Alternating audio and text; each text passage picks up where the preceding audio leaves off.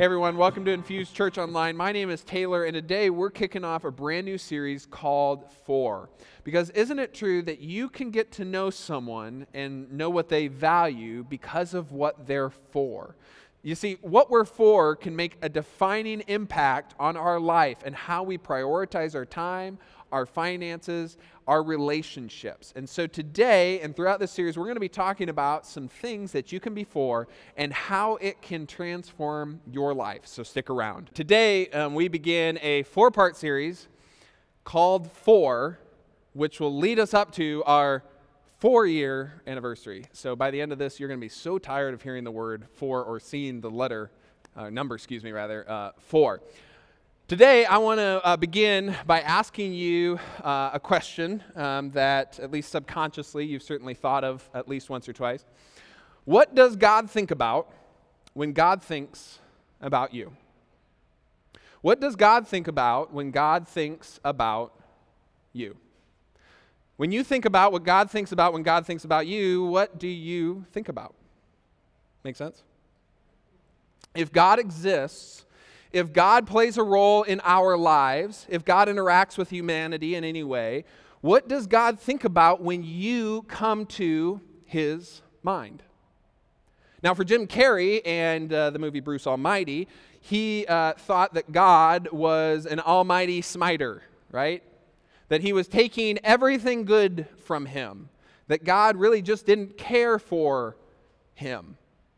And maybe that is you, and that is your version or what you think about when you think about what God thinks about when God thinks about you, right? And maybe, on the other hand, you think differently. Maybe you think that when God thinks about you, He thinks pretty good thoughts. He's for you and not against you. Kind of depends on maybe how you've grown up or what you've heard, or certainly what you have heard from Christians. Now, how you answer this question, in fact, I think, has a really big impact on your life. In fact, I would just say it's a really big deal. How you think that God thinks about you has a tremendous impact on whether or not, for example, you connect with Him or not, what you value or not. Even, and some of you who consider yourselves followers of Jesus know that how God thinks about you and how God thinks about the yous sitting around you may impact or should impact how you treat other people. It can change your life. And in all fairness, it does in every other place in your life, in every other relationship in your life. I mean, if you think about maybe a friend of yours, or an acquaintance of yours, or even your boss, if you think that your boss thinks really negative thoughts about you, dislikes you, frustrated by you, hates you, what do you do? You behave differently, right? You avoid them. Maybe you even find a whole new job just simply because of what your boss thinks about you. I mean, that's incredible. That could have years and years of impact on your life. Maybe you've done that before, and you know that, wow, that can really change the rhythm of your life or your family dynamics just simply based on what somebody thinks about you. And maybe for you, you grew up in a, a church community or in a um, part of Christian faith or maybe another faith, Judaism, Islam, or any of the other somewhat major world religions. And for you, um, God was this God that kind of sat back and put a scale in front of you and said, well, you better end up on the right end of that. Or maybe God was an angry God, judgmental God, controlling God. Or certainly the Christians in your church were. And for you, that is why you walked away and ceased a relationship with your Heavenly Father because of what you thought, God thought, or thinks about you. And unfortunately, as I was um, preparing this message and thinking through this question, unfortunately, I think oftentimes, whether we realize it or not, we fall victim to some really profound but really common incorrect assumptions or perceptions or perspectives when it comes to this question. That in fact, we let our own views dictate what we think about what God thinks about us. And so I just want to go through at least three of these that kind of came to my mind that some of our incor- incorrect perspectives when that we kind of overlap onto what God thinks about when God thinks about us is how we see ourselves. For example, when you grew up, I don't know if this is you, um, but maybe you were just terrible at some uh, subject in school, like math. You just were bad at math. And, and um, or, or maybe, maybe um, you were really bad at spelling, like you couldn't pass a spelling test to save your life. Maybe you, you had um, a, a, some form of impediment, maybe a speech impediment that, that uh, people kind of made fun of you for, for how you talked. Like, for example, when you say the word um, library, you say library.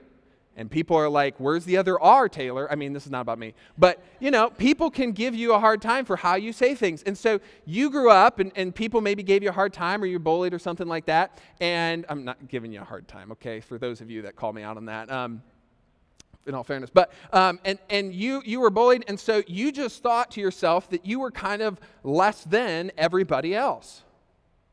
Maybe it was how you saw yourself in the mirror physically. You were too much of something. You were too tall or too short, or you're too skinny or too wide. You're not athletic enough, not strong enough, not smart enough, not daring enough, not decisive enough. And obviously, what kind of God would like that kind of a person. For some of you, you're like, that's me still today. It wasn't just when I grew up, I struggle with that today. But what if that's not true? What if God doesn't take his cues when he thinks about you from how you think about yourself? Or maybe on the flip side, things are just going well. And so you think God thinks pretty well of you because you're just like in this season of life where parenting is just kind of smooth, all like one or two of you, okay? That everything's just working out. And you're like, you know what? God obviously thinks I'm doing a pretty good job.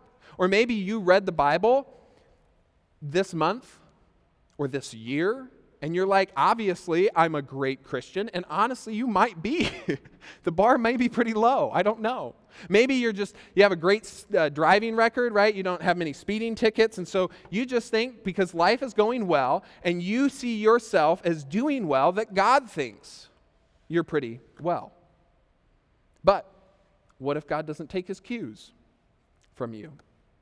Or another one, how others see us that we fall victim to the incorrect perspective or assumption that how others see us defines what God thinks about when God thinks about you. And, and we all think that we're going to grow out of this once we graduate high school and we become an adult.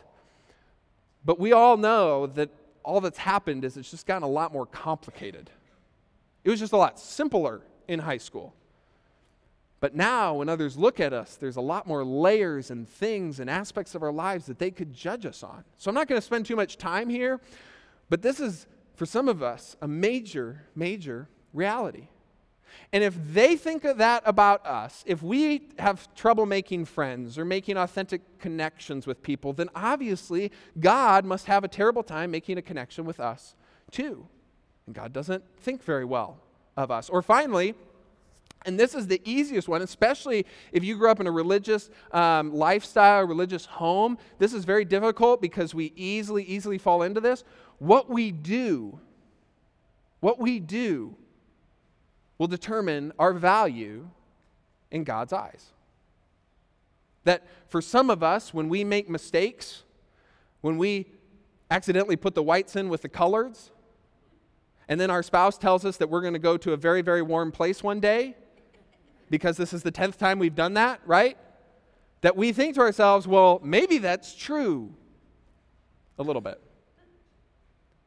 Or, or certainly when we think about the mistakes we've made, the regrets we have, the points of shame in our lives, or perhaps we could just wrap some of those together in the bundle that we call sin. When we miss the mark, that's what sin means. When we miss the mark with God and God's children. That that sin kind of gets there, and as much as we want to push it to the side or just forget that it's there, that we think now that has defined our value in the eyes of God. And it is true in many, many religions, what we do determines our value to God. But Christianity is almost the only one, the only world religion where this does not define our value. And you may struggle with that idea, but I just, if, if, and if you do, I just want to push you, uh, or encourage you, excuse me, not push you, encourage you to go out and read about the uh, um, criminal on the cross. And how, even though in the last minutes, what we have done, maybe throughout our entire life, doesn't necessarily have a bearing on where we'll spend our eternity. So, what does God think about when God thinks about you? What does God think about when God thinks about you? And I'm just going to be really honest with you right off the bat. God loves you, and God is for you. And I know this not because I just made it up or because it feels good to say that or it makes us kind of feel warm and fuzzy inside. It's because Jesus told us as much.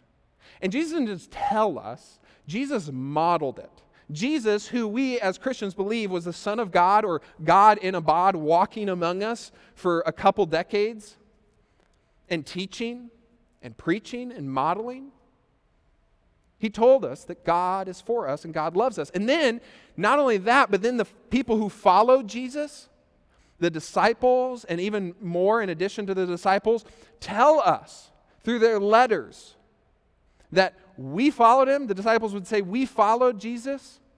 And time and time again, we messed up. We got arrogant. We got prideful. We, we betrayed him. We rejected him. And yet, he still cared for us. So today, I want to let Jesus explain to you what God thinks about when God thinks about you. And the way that Jesus is going to do that, and there's many, many verses that we could go to and we could look through, and, and many that are very familiar to you. In fact, today will probably familiar, be familiar to some of you if you grew up in church. Um, we're going to look at some parables, two in particular that are very famous parables. And essentially, a parable is a story that illustrates a point.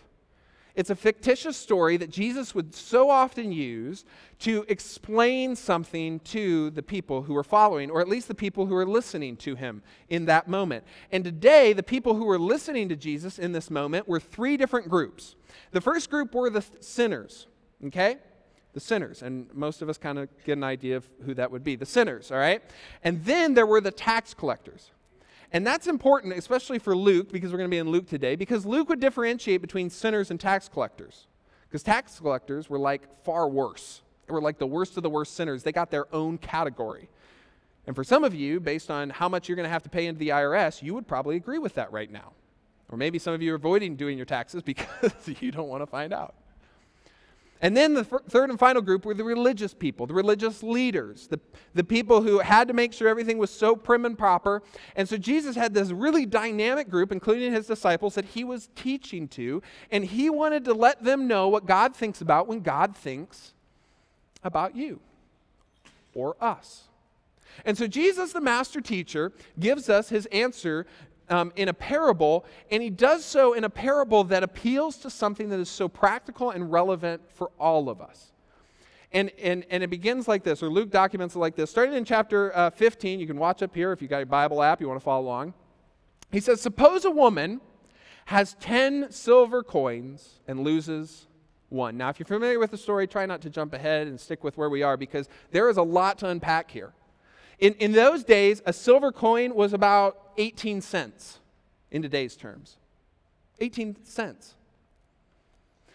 What do you do when you lose 18 cents? Nothing, right? You don't even recognize it's gone. Could be sitting in the couch for the rest of time. In fact, you could sell the couch with the 18 cents in it and you'd never know or care. Because there's no value in that. But Jesus is appealing. Jesus is trying to make a point to something that we may not care for the 18 cents, but God does. Even something as little as just a few cents matters to God. And this is kind of contrary, but we all can understand what it feels like to lose something, can't we? Because, I mean, ladies, when, your when your husband or your man, okay, loses his wallet, who has to come to the rescue? Everybody, right? The neighbors. SWAT has to show up, right?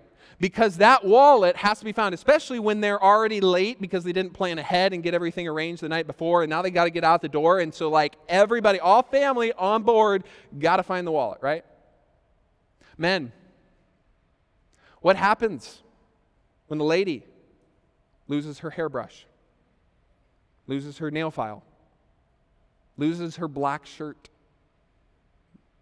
What do you do? You say this well, don't you have another black shirt? Don't you have another nail file? And I, I, try not to say it in that dumb voice, but that's me, and it's been me for many, many years. So you're telling me you don't have another pair of socks? No. What is it you do, men, when your wife or your spouse loses something? You search high and low. You have to stop everything because when something of value is lost, you have to turn out the seat cushions to find it, right? You have to turn out the. In fact, for me, this was really funny, and I am not exaggerating at all. Literally, as I am writing this section of my message, Stephanie comes in. It's like yesterday morning, about like 6:30 in the morning, okay? And she says to me, I just thought it was perfect. She says, "Hey, have you seen my jeans?" I can't find my jeans. And so I have learned to not say, Well, don't you have other pairs of jeans? No. I said, I'm not sure, hun, but if you need help, let me know. And then she's like, Well, I may. And I said, Well, let me finish my message first because I care more about you. No, I'm just kidding. I'm just kidding. But I have learned that you just got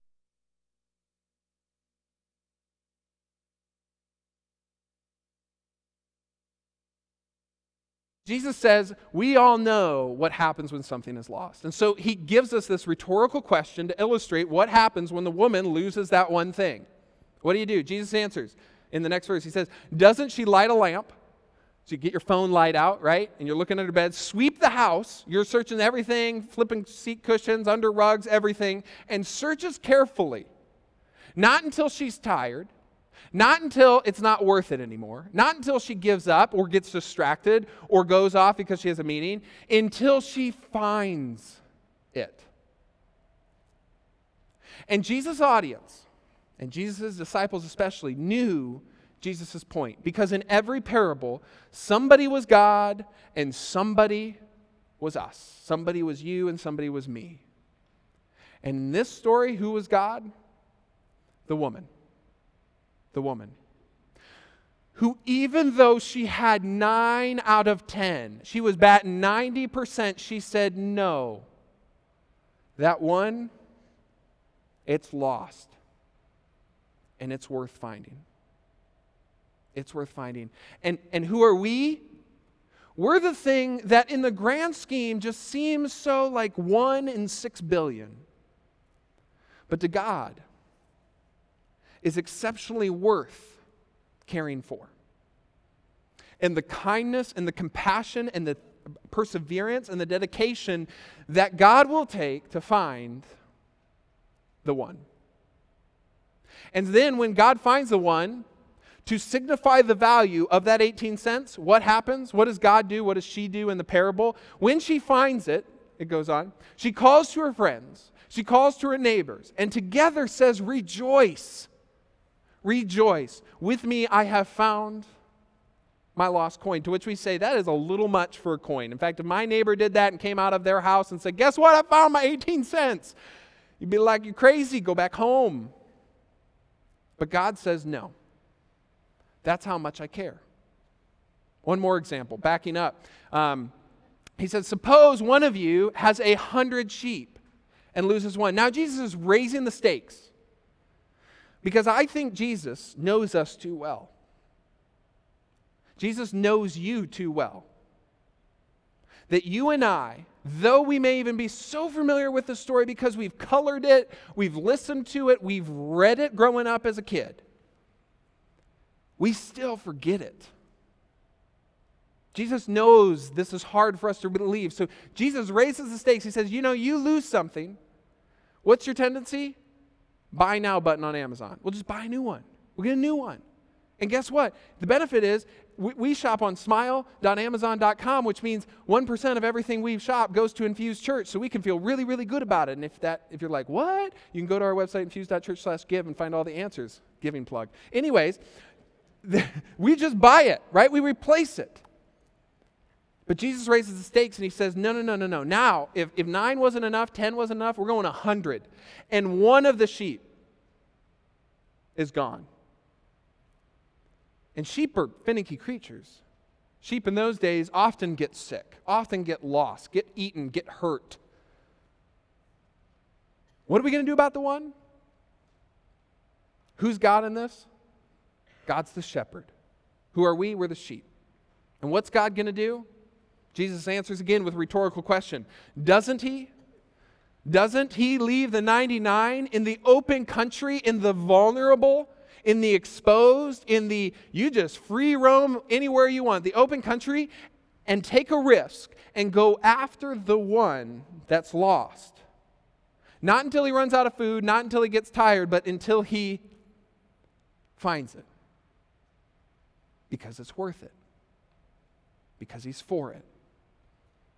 And he loves even the one sheep. And when he finds it, what happens? When he finds it, he joyfully puts it on his shoulders and carries the sheep home. And it sounds great, doesn't it? Because when he gets home, he calls his friends, he calls his friends and neighbors together and says, Rejoice with me, I have found that which is lost. And it's so warm and it's so encouraging, isn't it?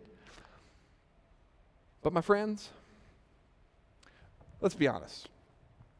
Like, how often, how often when, when you are lying, when you are kind of like sinning, when you're hurting others, when you're messing up, when you're saying things that you shouldn't say, when you're, when you're struggling with your vulnerabilities, when you're lost and alone, when you're broken inside and you're just hurting, when you're stressed to the max, and you just don't know what to do. When you look in the mirror and you're disappointed with what you see and the life that you've lived, and you're beating yourself up because of what you've done or how you see yourself, how often, how often does this thought run through your mind? God is for me. How often is that the first thought that comes to your mind? Does this even enter into the equation for you when you feel lost or you are the lost sheep in the story? How often does the fact that the God, creator of the universe, him being for you, how often does that really enter into the equation? Or at what point does it? A few days later when you calm down and things have kind of de escalated? See, this is why I think Jesus knows this is tough for us. Because it is so much easier to go to self deprecation. It is so much easier to analyze and beat ourselves up than it is for our minds and our hearts to go to this. And He is wanting, God is wanting. This is why Jesus is telling us. God is wanting us to know first thing, the first thing to come to our minds and our hearts is God is for you. And He cares about you. And He wants you to celebrate that fact. God is for you. And I get it for some of you Christians, like God is for you is kind of like old hat, right? I mean, it's just, well, you know, you are always supposed to know Jesus loves me, this I know. But how often does Jesus died for who come to mind? Because God so loved who come to your heart? That Jesus, God in a bod, loved people in such a way that the people who were nothing like Jesus liked Jesus. The people who had nothing in common with Jesus liked Jesus. They weren't turned off by his power or his miracles or his presence. They didn't feel, because of their sin, that they were less valuable then. They felt like they were apart. And that maybe they just weren't liked, but that they were loved. And you know through your life experience how impactful this can be. Because having someone for you, having someone for you can change your life. This is, this is a principle that has the potential, if you get this here, to change your life.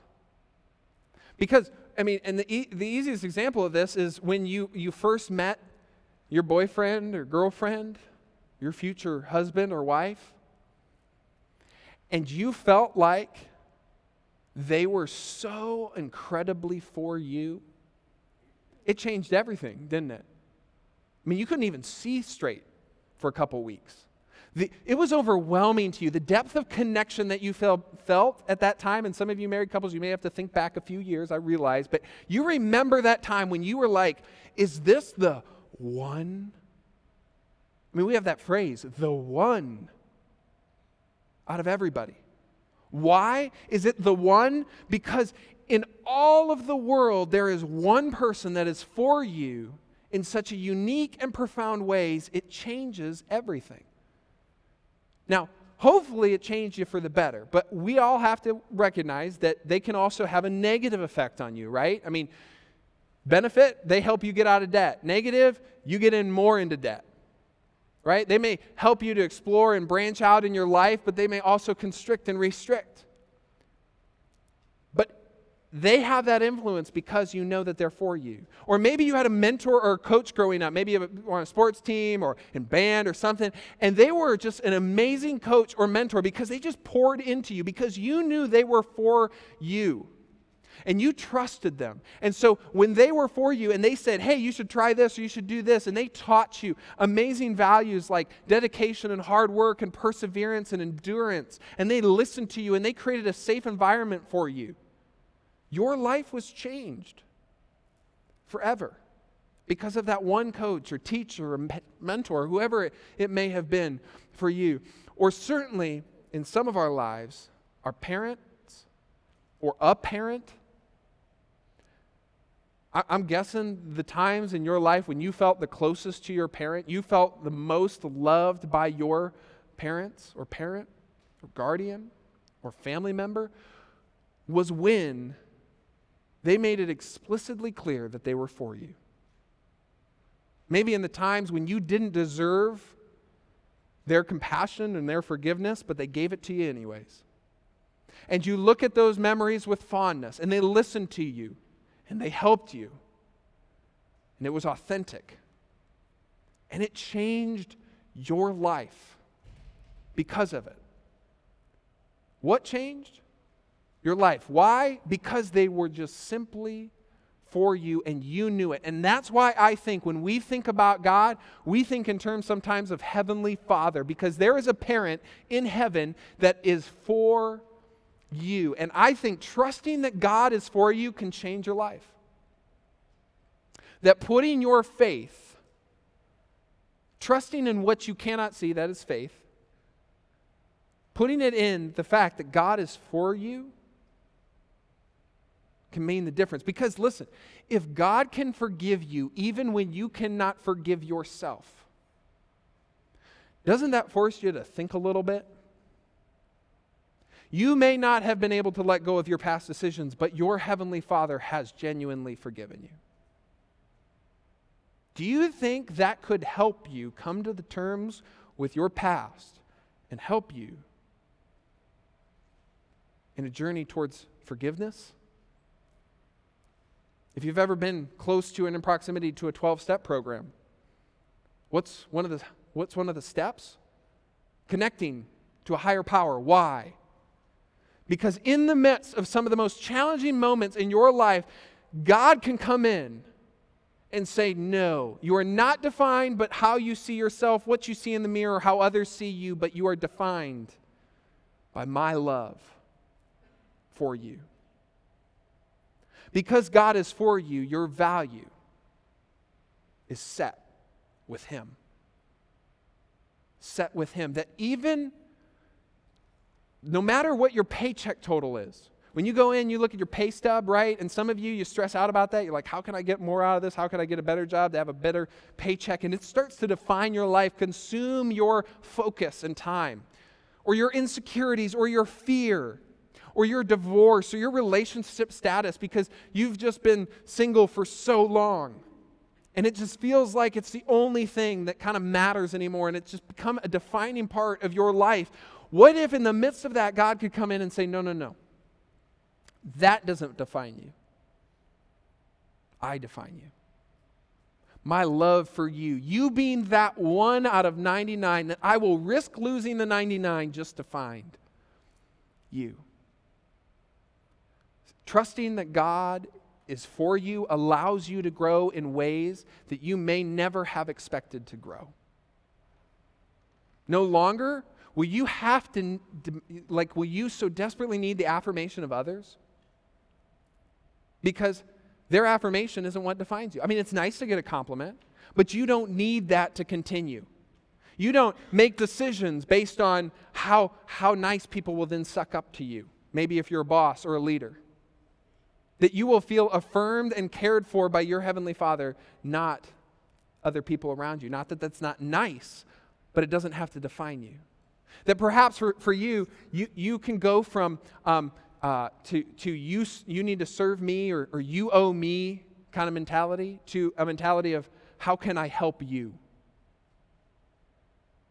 Going from you need to have this done and this done and this done in our home because I bring home the paycheck or, or whatever maybe relationships you have with people around you to instead of, yeah, I do this. How can I help you? That, that when it comes to tough, crucial conversations, you wouldn't be threatened or hurt or conflicted about feedback that you get from your peers or your friends or your family. That you could, because God defines you, not that conversation, you could have an authentic, honest conversation that you've never been able to have until God defines your value. That you may prioritize your life differently, not by the demands of the world, but because of the love your Heavenly Father has for you. Maybe you would be willing, because God defines you, you would be willing to miss that meeting because you know in the grand scheme of things you're still loved by your Heavenly Father despite missing that meeting, and instead you would go to your kid's basketball game. Or you may miss a kid's basketball game and you bring your whole family and you go to church instead. And I get that I'm biased because I think this is really an awesome group of people to be a part of, but you begin to prioritize your life differently. You're not defined by the things that have held you back in the past and allows you to grow. Maybe you would venture into a life of generosity. That's a new idea for you. And, and not just like giving to the church. I mean, that's great, but you, you would pick a plan and a percentage. You would you'd say, you know what, I'm going to give like 5 or 10% of my overall income every year, and I'm just going to give it away. If you have an issue giving to the church, then don't make this about the church. Give it somewhere else. But that you would live a life of generosity. Because God is for you, and you are no longer defined by that paycheck or that bank statement so much as you have been in the past. And I guarantee you, you will walk away from some of those new experiences of having crucial conversations that you couldn't before, giving in a way that you couldn't before, and you will see life just abundantly come out of those relationships, of your generosity, of your kindness. That's my hope as we go through this series. And we're going to get more practical over the next few weeks of, of how this can play out. Even if you're not a follower of Jesus, you don't have to be to play along with this. This is just healthy to think about. Is God for me? And subsequently, what, what am I for? Am I for a different type of relationship? Am I for a different type of conversation? Am I for a different way of managing my time or my money? In your programs, as you came in today, and maybe you didn't grab one, I know some of you aren't quite used to doing that. Um, there's some cards, though, I think, in the back. And you're going to hold on to this card this week, but, but next week we're going to give you an action item with this. But on the back of the card, it says, What I'm for. And the reason I thought this is important, not just because it works with our series, but because um, about a year and a half into Steph and my relationship, we started going through some of the big tests of our life so far. And we started having to process through challenges. And one of the things that Stephanie did in her infinite wisdom is she asked me to do something I had never done before. She asked me to sit down and define what I was for. And, and, in my case, and you don't have to do that, but this is just how I did it, but I listed them out for, in order of importance most important, second important, third important.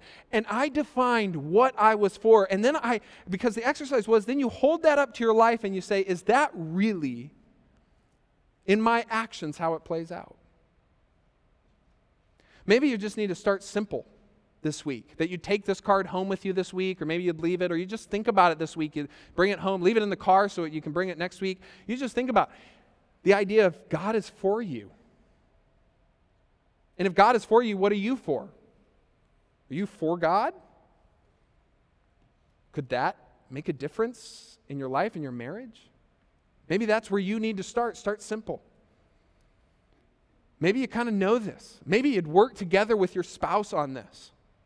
But that by the time we get to our four year anniversary on March 25th, we're going to have a whole wall of things that we're for. Everything from our families to our communities.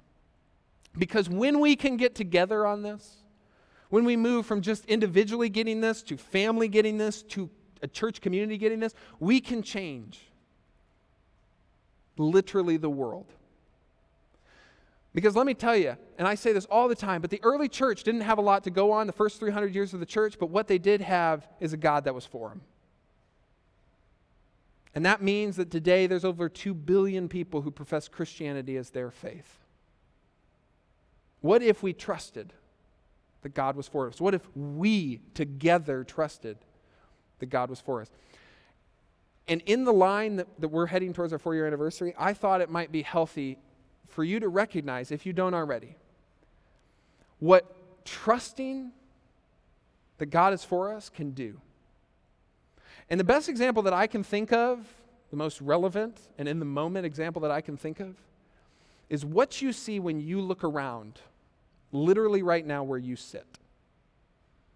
The fact that four years later, there is still a community of people meeting on Sundays at 1030 even if you're me or watching us online, we did not have online video four years ago. We had nothing actually online when we started. Selfishly, I wish, this is me just selfishly here for a second. Selfishly, I wish you could see through my eyes and you could see the, the challenges and the successes that we have gone through and endured and celebrated over the last four years. Because if you did, it would like really click.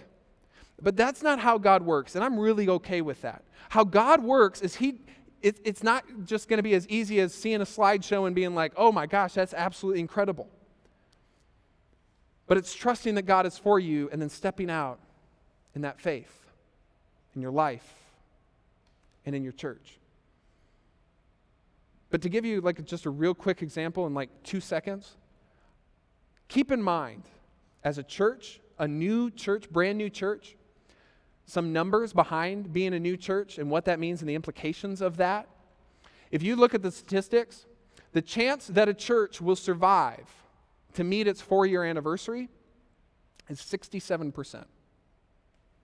67%. That's two and three. If I came to you and said, hey, would you like to send your, your child to a school district that graduates two out of three kids, would you be happy with that? If I said, hey, could you invest in the company and uh, it's a brand new venture and I think there's about a 67% chance that we could make it, would you invest in that? Not great odds. You want to know what's filled that gap for us? From beginning, and, and it may not be you, in fact, today may be your first Sunday, but it has for people that are sitting around you over the years that they have said, even though, and they might even know that you, you might even know that you did it, but that, were, that that's the odds. But you said, in the midst of that, I'm going to trust that God is for this community of people. And it fills the gap. You want to know the average amount that's invested into a new church when it begins, on average in the United States? When it begins? $172,000. $172,000. Want to guess at what we started with? 20. That is not an exaggeration. That is a total number. What fills the gap? Trusting God. Trusting God. Second Sunday, because you always judge a new church by its second Sunday attendance, never its first, because it generally is a little inflated. You look at the second Sunday. Second Sunday, we had, and some of you know this because I say it often, 12 people. 12 people. What fills the gap? When you have 12 people sitting in a coffee shop, and you're like, I hope this makes it. Trusting that God is for you. Because four years later, then you get to look back and you get to say, oh my gosh, we've grown by 675%. Last week, uh, last month's attendance was like 93. We've been breaking over 100. I'm just going off the 93 number. Because it is easy to sit there and say, I don't know if this is going to make it. But despite the odds, despite the odds, growing, we've grown every single year after that. And we've overcome challenge after challenge. And we've celebrated success after success. Why? Because we decided to trust God when even the numbers didn't add up. And that's why I want you to think about what could happen, what will happen if we trust that God was and is for us. And we're going to talk about over the next couple weeks that if we do, we will be able to make even a bigger impact than we have so far. And in the process, you personally may just find a new life worth living in new ways and grow in ways you didn't imagine possible. So I hope you're here for next week. Let me pray for us, uh, sing a song, and get you out of here. Heavenly Father, Lord, I just want to uh, be grateful. Grateful for um, the love that you have shown us, the care that you have shown us that you've stepped in when we needed you most. And perhaps even for those of us who it's our first Sunday, and, and that's not the Infuse Church we've experienced because we're just brand new. But that's the Infuse Church that is here today when we walk in the door. A church that over the years has trusted you, trusted that you're for us, and in so de- doing, been for you as well, and been for the people whom you love and the community of Tiffin, which you love. And so, Lord, my prayer is that we continue through this series and as we celebrate four years, we would not lose sight of what it means to trust that God is for us and that He cares for us. And that, Lord, as we move forward, you'd give us the strength and the wisdom and whatever it takes to remember and live into the implications of that love. In your name I pray. Amen.